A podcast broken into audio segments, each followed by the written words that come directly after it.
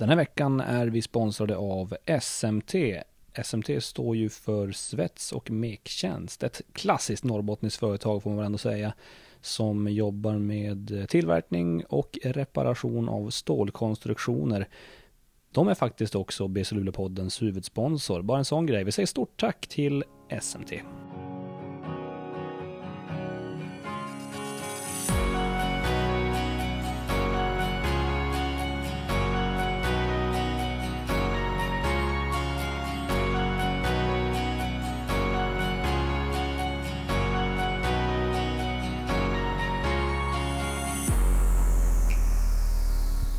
Ja, hallå där basketvänner och varmt välkomna till ett nytt avsnitt av BC Luleå-podden med mig Max Wik och David Keso Nilsson. Vad kul att du är här David.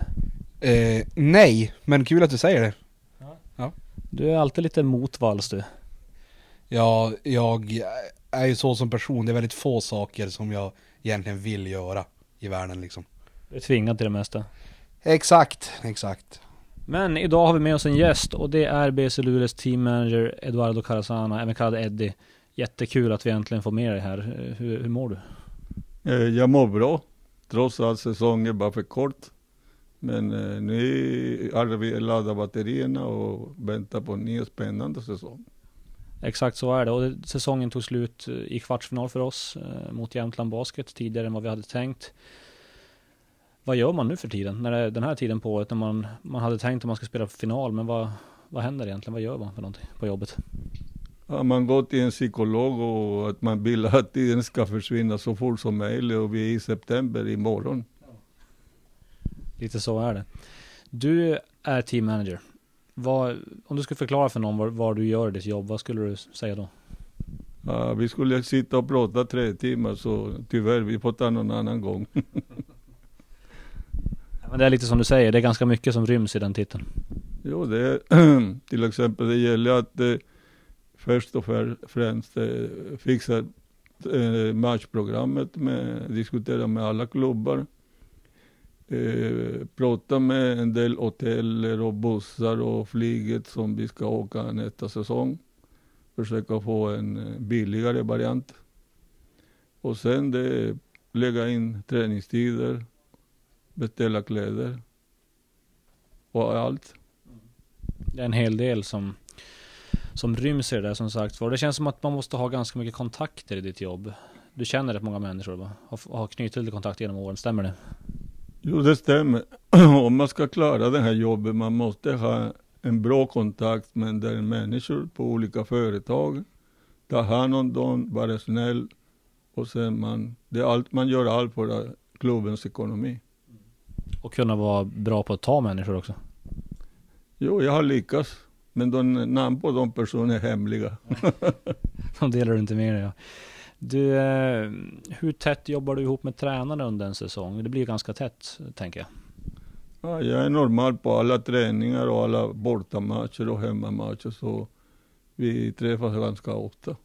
Mm. Och du har ditt kontor i omklädningsrummet också. Jo, jag sitter där in på omklädningsrum någonstans och eh, jag vill bara vara mig själv och ha helt fokus på så, jag kan göra saker rätt. Och jag sa ju precis innan här att vi skulle prata om allt möjligt eh, i ditt liv. Och jag tänkte vi skulle backa bandet som vi brukar göra i den här podden när vi intervjuar. Då tar vi allt från början och så, och så jobbar vi oss framåt tills där vi är idag. Eh, så jag tänkte egentligen fråga, du är född och uppvuxen i Chile, eller hur? Japp, det är i norra Chile, i Eken. Hur var uppväxten där? Ja, det var ganska spännande. Eh, jag, kunde gå, jag fick gå till skolan, det var ungefär tog en halvtimme att promenera. Men jag var tillsammans med några kompisar som vi träffas. Och sen vi tog med oss en fotboll och sparkade bollen på väg till skolan. Du, eh, vad var du intresserad av som ung då? Vad gjorde du för någonting? Ja, jag var intress- mycket intresserad av sport. Och sen allt som gäller att ha att göra med teknik. Fotboll mycket? Ja, mycket fotboll. Det är min, eh, om man ska ranka mina idrott, det är fotboll står högst upp på listan. Och var kommer basket någonstans? Ja, nummer två tyvärr. Ja men det är så det är. Du, eh, hur funkar Jag vet att du var engagerad i militära i Chile, eller hur stämmer det? Eller hur, hur, hur var det där? Eh, 1960 jag, in, jag gick in på flygvapenskolan för att utbilda mig i räddningstjänst och jobba med helikopter. Så det var tre års utbildning och sen jag jobbade sex år efteråt. Hur trivdes du med det jobbet? Jo, det var en spännande jobb med krävande att vara militär. Så det var till exempel, man skulle vara beredd 24 timmar på om det skulle hända någonting. Gå ut och ta helikopter och flyga någonstans. Var det så att du körde helikoptern eller hur var det? Nej, nej, nej. Jag flög inte själv. Det var som någon styrman och sen jag kunde jag, jag var alltså en tekniker för helikopter och sen kunde hantera allt som har att rädda folk från havet eller överallt. Var, var du med om något, något dramatiskt inom, inom det där jobbet? Jo, det var dramatiskt när vi kraschade med en helikopter. så, ja. Det såg ganska fint så vi kunde landa, men när vi kom ner, det var bara gegga. Så den välte hela helikoptern. Hur, hur löste ni det då? Ja, jag kommer inte ihåg så mycket. Jag, jag tror jag blev några sekunder borta, men sen eh, det kom panik och allt sånt där. Och sen vi hade in i helikoptern en kvinna som var gravid i åtta månaders graviditet. Mm. Hur gick det för henne då? Ja, det första det var, det var att försöka slå sönder helikoptern för att ta ut den där kvinnan. Därför att dörren hamnade ner mot marken. Mm. Okej, okay, det är stor dramatik med andra ord. Uh, hur, när var du flyttade till Sverige och, och varför? Hur gick, hur gick, det till? 1973 november. Jag kommer ihåg 14 november 73. Jag landade, jag landade i Köpenhamn. Försökte att lyssna på högtalaren men man förstår ingenting. det gör man fortfarande inte när man är i Danmark. Nej, nej. Men hur kommer det sig, varför blev det Sverige? Det var, det var rörigt i Chile på, på den tiden, eller hur var det? Jo, jag kom hit på grund av att eh, min politiska arrangemang i Chile. Och eh, det var militärkupp. Och sen, eh, vad heter det, jag fick kontakt med de som jobbar på svenska ambassaden. Och jag känner en person som hjälpte mig ganska mycket som var geolog. Jag jobbade inom prospektering i Chile. Och han försökte att, eh, han ville ha hjälp. Våra, Sverige hade tagit hand om en del fastigheter, till exempel från Kuba. Så vi jobbade där och tog emot folk som hade stora problem och hjälpa som de blev flyktingar. Men sen man kommit till en punkt där eh, eh både polisen och militär, de visste ganska mycket om mig. Så det var bara att springa därifrån. Det var ganska farligt att leva i Chile på den tiden, eller? Jo, det var under militära omständigheter. Det var många som blev fängslade. Det är många som blev mördade samma dag som det var militärkuppen. Men det är inte mycket som jag ville komma ihåg just nu. Därför att det är massa känslor som kommer in där. Jag förstår det. Hur var, hur var det att, att lämna liksom hemlandet och flytta till någonting helt nytt som du inte känner till så mycket om? Ja, på det första, du, de var intresserade av mig. Det är ingen som fick veta. Jag hade lämnat landet. Och jag kunde informera mina föräldrar två år efteråt. Hur, hur var det att inte få prata med dem på två år? Nej, därför jag ville inte att de skulle hamna i någon konflikt, i någon, uh, någon situation som som det hade att göra på att jag var politiskt arrangerad i det här. Mm. Mm. När du väl fick prata med dem då, hur tog de allt det där? Nej, de, de förstår. Det var inga problem. Mm. Berätta då om, om att komma till Sverige i början där. Hur, hur var det? Det måste varit ganska, eller var det olikt från att bo i Chile? Nej, därför att eh, på det första jag är uppväxt i norra Chile. Man har inte sån där fantastisk vad heter landskap som, som Sverige med grän, gröna skogar och allt sånt där. Men eh, problemet var att eh, jag kom till en flyktingförläggning i Alvesta. Och sen eh, efter man kunde inte språk till exempel. Jag försökte lyssna på radio eller läsa tidningar men Det var ingen som jag kunde förstå. Hur länge blev det innan du liksom kom ut i arbete i Sverige? Ja, jag blev så less på att vara på en flyktingförläggning och inte göra någonting så jag kom i november och sen i februari 70, vad blir det, 74 jag började jobba på en fabrik i Lund. Och hur var det? Ja, det var roligt. Jag fick jobba med massa folk från Jugoslavien, Tjeckoslovakien, Ungern och sådana länder. Men det var en bra atmosfär. Vi jobbade hårt i produktionen, tjänade bra med pengar. Men det var slitsamt eh, jobb. Vi jobbade tre skift i den där fabriken. Du säger att du var i Lund och jobbade. Hur länge var du där och när, när blev det Luleå egentligen och hur gick det till? Ja, jag jobbade där i, man kan säga i, till september 75. Och sen eh, fick erbjudande från Sveriges geologiska undersökning och började jobba med, med mitt eh, kunnande, man kan säga. Så jag började på Danderyd i Stockholm. I, det var i september 75. Och det var prospektering då? Jo, det, det är inom prospektering, Sveriges geologiska undersökning. Va- Vad innebär det? Vad gör man när man jobbar med prospektering? Jag vet, jag vet knappt vad man gör. Man letar malm. det är allt. Ja. Och hur trivdes du med det då? ja, det var bra. Springa i skogen. Jag kommer ihåg att i Chile, det var väldigt lätt att orientera sig. Om du tittar, om du står någonstans och tittar till höger, du ser Anderna. Om du går dit, det blir jobbigt att klättra upp. Och sen du vet åt andra håll, du kommer att drunka, du hamnar i havet. Men här i Sverige, jag hade inte någon orienteringspunkt alls när de lämnade mig i skogen. Men de hittade mig dagen efter. Ja. Och upp, där var du ett tag och sen blev det Luleå ändå till slut. Varför? Jo, svenska staten beslutade att dela ut prospektering. Hälften av personal till Uppsala och den andra hälften till Luleå. Men det var ingen som ville flytta till Luleå. Jag vet inte varför. Men eh, vi fick eh, ganska bra förmån så jag beslutade för att komma hit. Och det ångrar du inte? Nej, Vad, vad minns du? Vad var första intrycken av att komma till Luleå? Eh, kommer du ihåg det? Hur det var när du kom hit i början? ja, det var stor skillnad att bo i Stockholm, Göteborg eller Luleå. De är så torra där i Stockholm och Göteborg. Här folk gillar att skoja och det passar bra till mig. Hur länge jobbar du med prospektering i, i Luleå?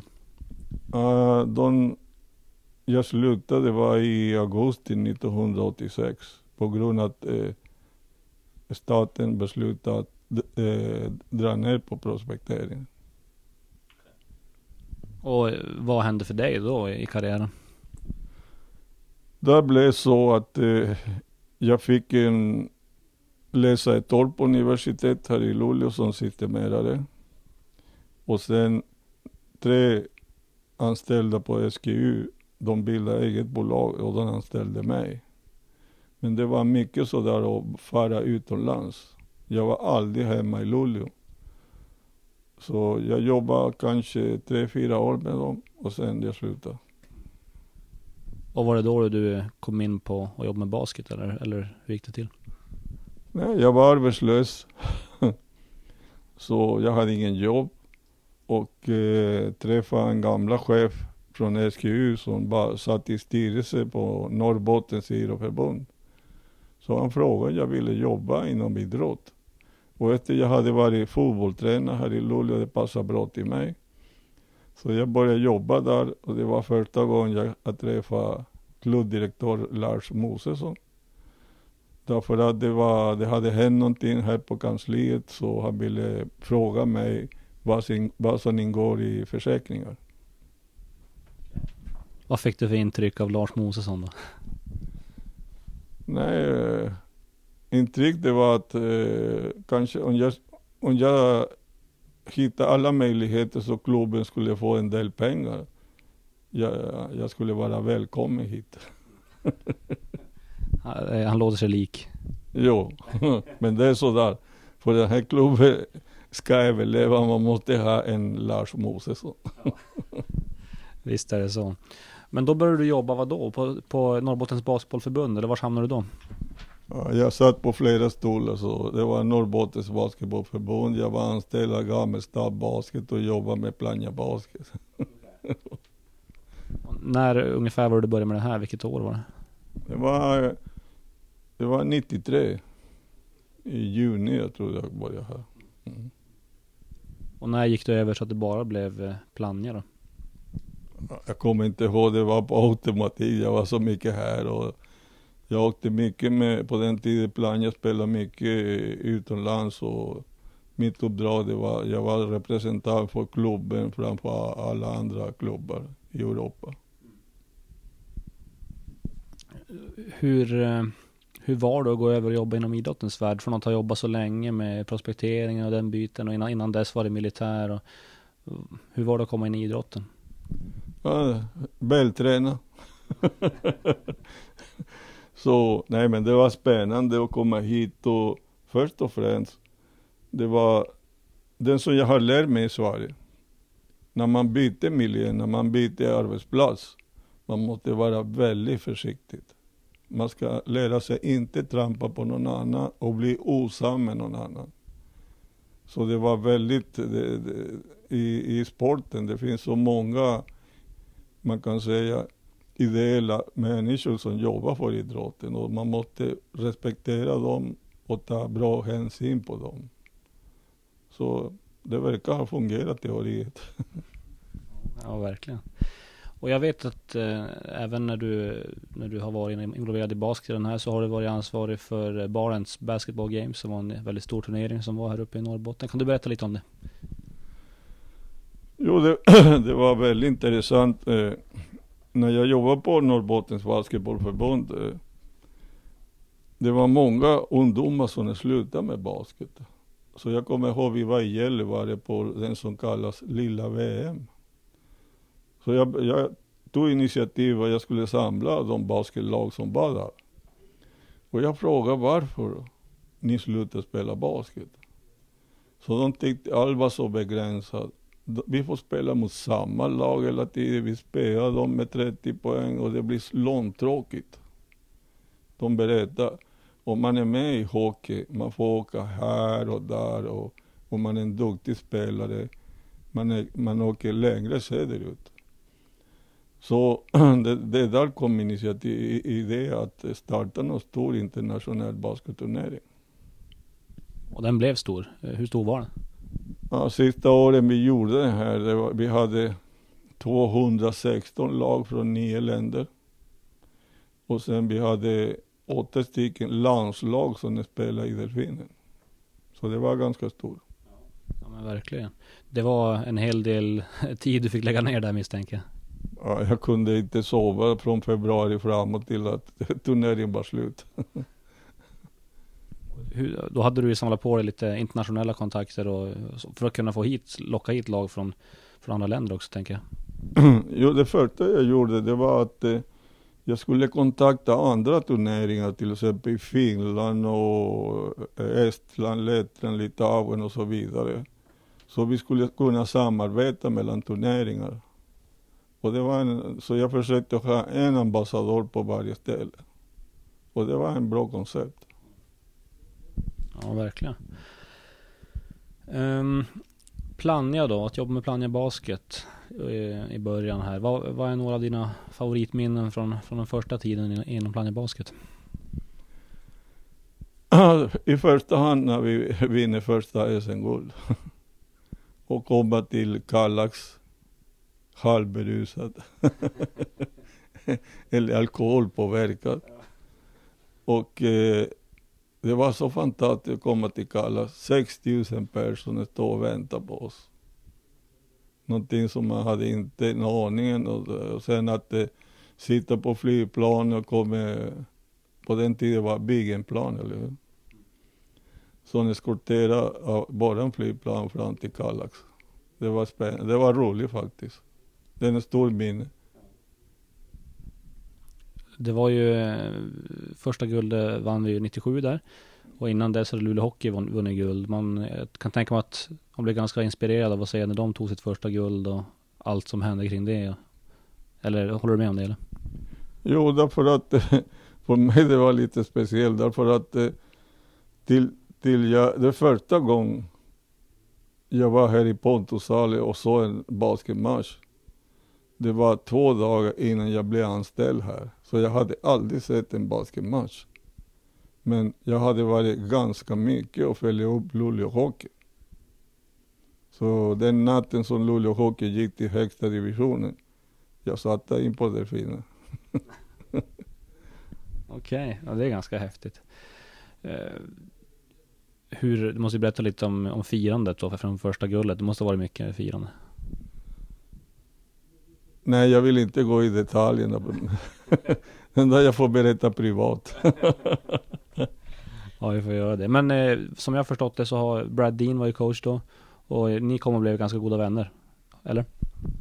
Jo, jag tyckte Brad är en fantastisk person.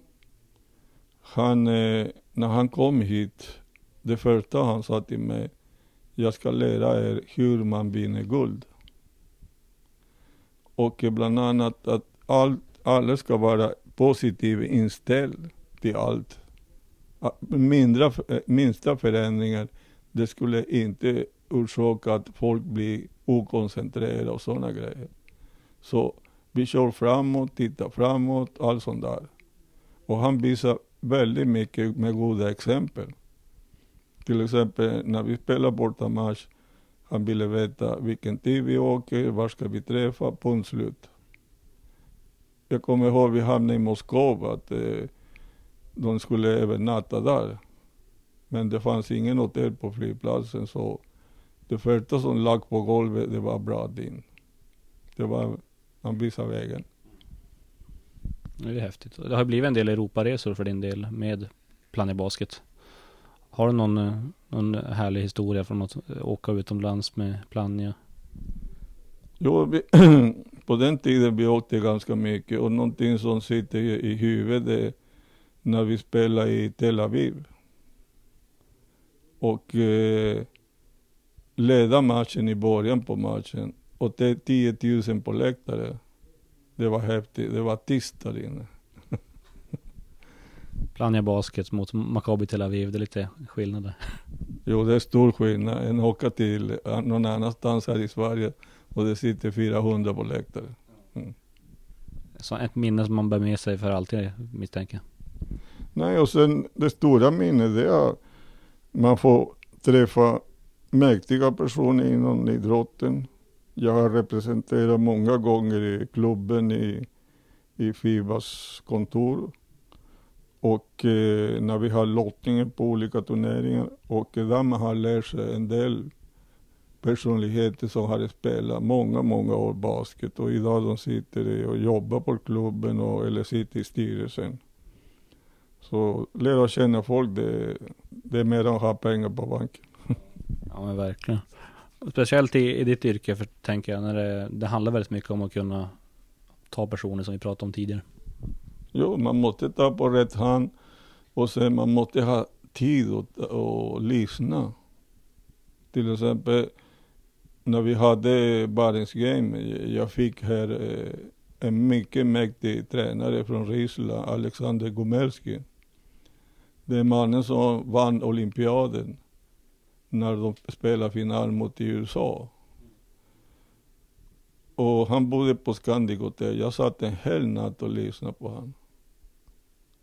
Så det, det är sådana personer man ska ha hur mycket tid som helst. Det är så spännande att lyssna. Deras teori, hur man blir stark i, psyket och man har olika, när man har problem, man måste lösa ett problem i taget. Du kan inte lösa alla dina problem. Du var med som du nämnde där när Plannja Basket vann första guldet och eh, du nämnde ju Brad Dean som kom in med sin professionalitet och så vidare. Skulle du säga, vilka andra faktorer tycker du var det som spelade in och gjorde att Plannja kunde bli en stor klubb som började vinna massa guld? Du som har sett, sett allting från... det, det ingick olika koncept att vi skulle visa till exempel att det här var en välorganiserad klubb. Att till exempel spelarna lyssnar på coach. Och sen att till exempel att det, med en sån bra organisation, det var lättare att få hit spelare. Vi hade bra tränare, de alla ville komma och spela. Så, och samtidigt att vi blev så stark mental så andra klubbar de lär sig att respektera Plannja Basket. Så det var inte lätt att spela bortamatch och komma hit, speciellt när vi spelar i Delfinen. Och där till exempel, plötsligt klubben kom med på en idé. Först det var att vi skulle ha över tusen åskådare på varje hemmamatch här i Pontushallen. Men sen kommer nästa steg. Det är att vi skulle komma och ha kanske 3-4 tusen i Delfinen. Och jag, jag kommer aldrig att glömma den där första matchen i Delfinen när vi hade byggt läktare och göra allt möjligt i den där hallen. Och sen vi sitter och väntar hur många som kommer. Och jag kommer ihåg, vi gjorde en t-shirt och som det stod, jag var med en av de 6114 som var i Delfinen. Det var magic. Mm. Häftigt. Tror du att eh, BC Luleå någon gång skulle kunna gå tillbaka och spela in i Coop Arena nu som det heter nu för tiden? Ja, det är säkert, men jag tror inte kanske jag överlever till dess. jo, men det skulle bli spännande. Om jag kommer med rullator, jag hoppas jag får sitta någonstans. det finns nog alltid plats där. Um, du var med där, men sen har du varit i Norrköping också. Norrköping Dolphins. Uh, hur hamnade du där? Uh, det, var, det var några, två, tre klubbar som hade hittat på att jag var så duktig så de ville ha mig. Så plötsligt jag, jag fick på posten en flygbiljett i Norrköping så jag åkte på den där flygbiljetten. Och det var inte något misslyckande. Jag lärde, jag lärde mig att lära känna andra personer som Bosse Sundberg, Kelly Grant och så vidare. Det blev två säsonger i Norrköping va? Jo, det var två säsonger och jag flyttade aldrig från Luleå så jag bodde där och min fru fick komma och bo med mig där på slutet. Så det var, det var en ganska bra grej. Och sen, plus att Mose som ringde varje dag, kom tillbaks. och till slut så kom du tillbaks? Jag lyssnade för mycket, jag blev trött på att lyssna på han i telefon. Så, jag, så det var en vacker dag som Lasse hämtade mig på Kallax. Har du några speciella minnen från Norrköping som du har nära hjärtat och minns lite extra? Ja, det var ungefär, försökte driva samma koncept som vi, vi hade här i Plannja till exempel. Skillnaden var att de flesta spelare i Norrköping, de hade en vanlig jobb. Så de, alla slutade jobba fyra och sen komma till träningen. Så det fanns inte så där eh, att eh, eh, alla var anställda av klubben. Och sen vi fick eh, möjligheter att vi spelade i mässhallen och försöka också spela i Himmelstalund som är en stor i hockeyarena. Så jag försökte att driva fram de där koncepten. Fick du vinna något guld med Norrköping? Tyvärr inte, nej. Men det, kommer jag ihåg, det var Norrköping slog i, i final. Ja. Så det var, det var sura minnen från den tiden. Ja. ja. ja, jag förstår det. Vad var det som fick dig ändå, förutom Mosessons tjat, och du, du kände att du ville tillbaka till Luleå och jobba med Plannja där du hade ditt hem? Nej, jag, samtidigt jag tänkte på, okej, okay, kommer tillbaka till Plannja, bli accepterad igen. Och sen, eh, jag hade i åtanke att jag skulle inte åka ensam från Norrköping, jag skulle ta med, med mig Fred Rains. och var det det som hände också? Jo, jo, de var sur på mig i Norrköping när Fred hade hamnat här. Men jag pratade, jag pratade hela tiden med Fred när jag min tid i Norrköping. Någon gång jag är tillbaka och du ska följa med. Mm. Och det blev ju en ganska bra värvning när han kom till Plannja. Jo, det är en enorm ledare. Du vet, man kunde inte säga någonting dumt i omklädningsrum här. Mm. Hur, eh, hur nära är ni då som, eh, som kompisar? Ja, mycket bra kamrat. Han var duktig på att ta hand om de yngre spelare. Så jag uppskattar väldigt mycket den tiden som Fred var här. Det var ju en ganska oväntad värvning när den kom där. Jag kommer ihåg att det var en riktig prestigevärvning och, och sno liksom rivalens bästa spelare egentligen. Eh, Hur mycket skit fick du då av dem i Norrköping? Ja, till och med idag det ganska mycket. jo, men de förstår att det, det var bra för Fred också att flytta från Norrköping. Mm. Och han kom ju tillbaks dit till slut ändå. Jo, bägge två, vi fick lämna Norrköping och han fick komma tillbaka och jobba igen, men jag är, jag är fortfarande på tjänstledighet därifrån. Vad gör du om Norrköping ringer nu då? Tack- Tackar du nej eller? Nej, jag, jag, jag stannar här. Ja det är rätt, jag kan inte säga något annat kanske. du, ehm, hur, du fyller 76 snart? Eller är du är 76 till och med? Eller? 56. Ja just det, så var det vad, vad är det som får dig att, att köra på? För det är inte alla som, som jobbar heltid vid din ålder. Ja, den, eh, man kan säga, jag, jag har alltid sagt, jag har Sveriges roligaste jobb. På vilket sätt? När man är, vi är äldre till exempel. Man utvecklar mentalt på ett helt annat sätt än du ska sitta åtta timmar med ungdomar som hela tiden skojar och har roligt, vill spela sina jävla konstig musik och titta på video. Så man, det är som, man rullar tillbaks bandet. Jag måste vara, lägga mig i samma ålder. Så om man räknar sådär, kanske jag kommer att det när, när jag blir 134. Vi får hoppas på det. Ja, jag får bra betalt. Du, ehm, då, du nämner ju lite ledare sådär. Brad Dean som coach och som har varit, var väldigt viktig för när Plannja gick in i sina guldår där. Och Fred Drains nämner du. Är det några fler sådana där liksom stora ledare som, som du har fått se i omklädningsrummet som har betytt mycket enligt din mening? Nej, man kan säga under året, eh, jag har, jag har fått jobba med samma klubbdirektör tyvärr, men eh, olika coacher. Och varje coach har sin egen koncept och man måste respektera oavsett vad de gör. Och eh, till exempel i början till exempel, jag tror att Plannja blir så stor. Det, man, vi måste tacka Charles Barton det var han, det var han, han var en figur i Sverige när det gäller basket och han är fortfarande i Djurgården. Och han hade den där inställningen att dra hit bra spelare till Luleå. Så det, man säger vägen till där vi är idag, det, det är Charles Barton. Och sen man har jobbat med andra coacher. och sen, men för mig det har blivit väldigt lätt att inställa mig som, som en eh, arbetstagare att göra en bra prestation oavsett vem som är coach.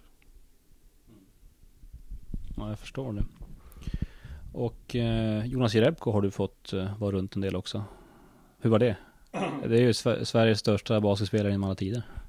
Jo, det var roligt och fick eh, här Jonas, 19 år, oerfaren. Men vilken mentalitet den där killen. Så när vi slutade träna varje dag, han kom in i omklädningsrum och frågade, är det någonting som, är det någon som ville följa med till Hermelinen? Han ville träna, han, det var skitträning idag, jag ville köra en timme till. Och han åkte dit, tränade hårt. Och man förstår, han hade bara ett mål. Någon gång jag ska spela NBA. Och där sitter han idag i, i någon av de största klubbarna som spelar den turneringen. Du är inte så för- förvånad med andra ord. Nej, därför jag visste den där killen, han kan gå hur långt som helst. Om man säger idag till exempel, när han kommer till Sverige, när han var i Italien, jag kommer ihåg, plötsligt det ringer på min dörr hemma. Och jag skulle aldrig förvåna mig, det var Jonas Jerejko som bara hälsade på här. Och sen eh, nu när han var i USA, han var helt i några veckor här. Och han, han sa, vi äter lunch varje dag du och jag. det är samma kille, samma person oavsett om, hur mycket pengar han har på konto. Och det är man uppskattar till exempel väldigt mycket. När han har tid, vi, har, vi, vi skriver med varandra. Men det är en kille som är så, så upptagen så det är inte klokt. Han har lite att göra där. En annan kille som du har fått jobba mycket med genom åren, eh, först som spelare och nu är som coach, det är Håkan Larsson. Eh, kan du berätta lite om, eh, om eran relation? Jo, det, det är så att eh, Håkan och jag, vi började samtidigt i klubben. Och eh, vi har lärt att känna varandra. Vi pratar mycket med varandra, vi stöttar varandra. Och eh, det är en fin, det, jag kan säga det är en av mina bästa kompisar idag, Håkan Larsson. Och det är en kille som kan så mycket basket. Det är enormt mycket basket. Jag ser hur spelarna i omklädningsrum lyssnar på Håkan Larsson. Så det är en kille som har spelat eh, mer än hundra landskamper, vunnit eh, åtta SM-guld, så det, han kan väldigt mycket. Så vår relation är, vi är väldigt tajta man kan säga. Vi kan diskutera, vi kan komma överens och inga problem. För din egen del, du har varit med och vunnit ett gäng SM-guld såklart. Eh, har du några mål kvar med, som du vill uppnå? Jo, jag skulle vilja ha min tionde guld. jag har sju stycken med seniorer och två med juniorer. Och eh, väntar på den tionde. Men varje, varje guld har en egen betydelse man kan säga. Mm. Vilket är mest betydelsefullt? Är det det första eller har du något annat som du, som du brukar tänka tillbaka på? Ja, den första man, man glömmer aldrig. Man, man glömmer inte när det var 7200 i delfinen. Det var fantastiskt. Så mycket folk det var, 7200. Och eh, jag kommer ihåg att det var mycket fest här i stan. Och det var roligt och jag kommer ihåg tio dagar efter, de ringde backmästare från Delfinen och frågade när, när du har tid att plocka bort dina grejer. jo, så. Ja, det är häftiga minnen det där verkligen. Du, eh, vad tror du om säsongen som väntar nu här då? Det är inte så mycket att säga än så länge. Vi har en spelare under kontrakt. Men tror du det är möjligt att, att, att vi vinner ett till guld snart? Det är ingenting som är omöjligt om man vill. Kraften finns. Det gäller att eh, när vi har lyckats att få samla ihop de där 12 namn som ska ingå i truppen till nästa säsong. Att alla tittar åt samma mål att vi alla är inriktade på att vinna guld. Vi ska träna hårt, vi ska göra vårt bästa, det ska vara fokus i laget. Och där jag tror, med den organisationen, det är ingen spelare som kommer hit behöver tänka på hur jag ska fixa det och den andra. Vi fixar allt. Alla får sin lön den 25. Så det, det är bara att spela basket. Ingenting annat. Och du är en stor del av att det är så? Nej, jag, jag, kan inte sätta en, ta en skott. Så, men jag försöker att eh, spelarna mår bra. Han, eh, det är många som, man blir ibland de som kommer från andra länder, de har sina problem, anpassa sig mentalt och sådana. Så jag hjälper, jag har samtal och pratar med dem. Så det, på något sätt, jag har erfarenhet, jag kom från ett annat land hit. Så jag försöker hjälpa på det så sättet. Mm. På tal om det, du kom från ett annat land. Hur ofta är du hemma i Chile då? Ja, jag skulle vilja åka dit varje år men det är så, så dyrt att flyga dit. Nej, jag, problemet är att jag är flygrädd. Det är många som inte tror, men jag är flygrädd. Och sitta 14 timmar en hel dag i en flygplan, aldrig. Så jag har inte varit där på 20 år nu. Mm. Hur var det när du fick komma, komma till Chile? Jag menar, jag tänker, du kommer till Sverige, bott här några år, får komma hem för första gången efter militärkuppen och allt det där. Var det en konstig känsla eller? Ja, det första reaktionen det var när jag kom till passkontroll. När det var en sarkastisk person i, som tog emot mig och säger till sin kamrat, Kolla, jag tror jag blondin, äh, eh, svenskarna var blondiner, titta på mig. Därför jag, var- jag, jag hade svensk pass ja. Är det något, något mer du skulle vilja berätta om? Något minne som du tycker borde nämnas när du, när du tänker tillbaks på alla åren i klubben? Nej, det är så många personer som har passerat i den här klubben som jag tror att det kommer gamla minnen på de som inte finns idag, de som har lämnat oss. Och det är folk som har betytt så mycket för den här klubben och, och eh, med deras hjälp kanske inte vi skulle finnas. Därför att ekonomiskt är det inte lätt att driva en sån där klubb. Det måste finnas kraft från en bra fungerande styrelse, en bra klubbdirektör, annars man kommer ingenstans. Och sen det gäller inte att stagnera sig. Det gäller att hitta på nya idéer.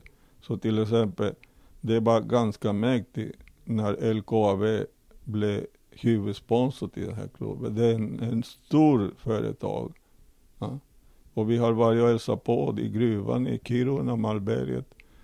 Och man ser att folk är väldigt positiva och de är nyfiken på hur det är basketspelarna. Då tackar jag så mycket för att du tog dig tid att sitta ner och prata en stund. Ja, vi kom överens om 5000 så varsågod. Ja, jag får ta det ur egen ficka. Och David, du är stark insats idag. Ja, jävligt. Eh, nej men idag, idag var det fan bara att lyssna. Nu bara att ta in allting. Det var mäktigt. Är det något avsnitt som man får göra det så är det väl idag. Ja, jag tycker det här är ohotat vårt bästa avsnitt någonsin. Alltså lätt. Även så här tillbaka till två steg från Skurholmen och allt sånt där svammel. Så är det. Jag glömde säga en sak och om, om, om Robert Åkerström lyssnar på det här och blir förbannad, jag har inte nämnt honom. Det var Tack Robban, du lärde mig det här jobbet på rätt sätt. Du var också professionell och tack dig. Jag får behålla det här jobbet än så länge. Så stor kram, hej då. Vem var Robert, Å- eller är Robert Åkerström? Vad- Det kan du berätta lite för de som inte vet. Han, han var teammanager innan jag fick det här jobbet. Och med de orden säger vi tack så mycket till Eddie, vi säger tack till David Keson Nilsson och tack till alla er som lyssnat och inte minst vår huvudsponsor SMT. Det här har varit BC Luleå-podden med Eduardo Carzana och vi säger på återhörande.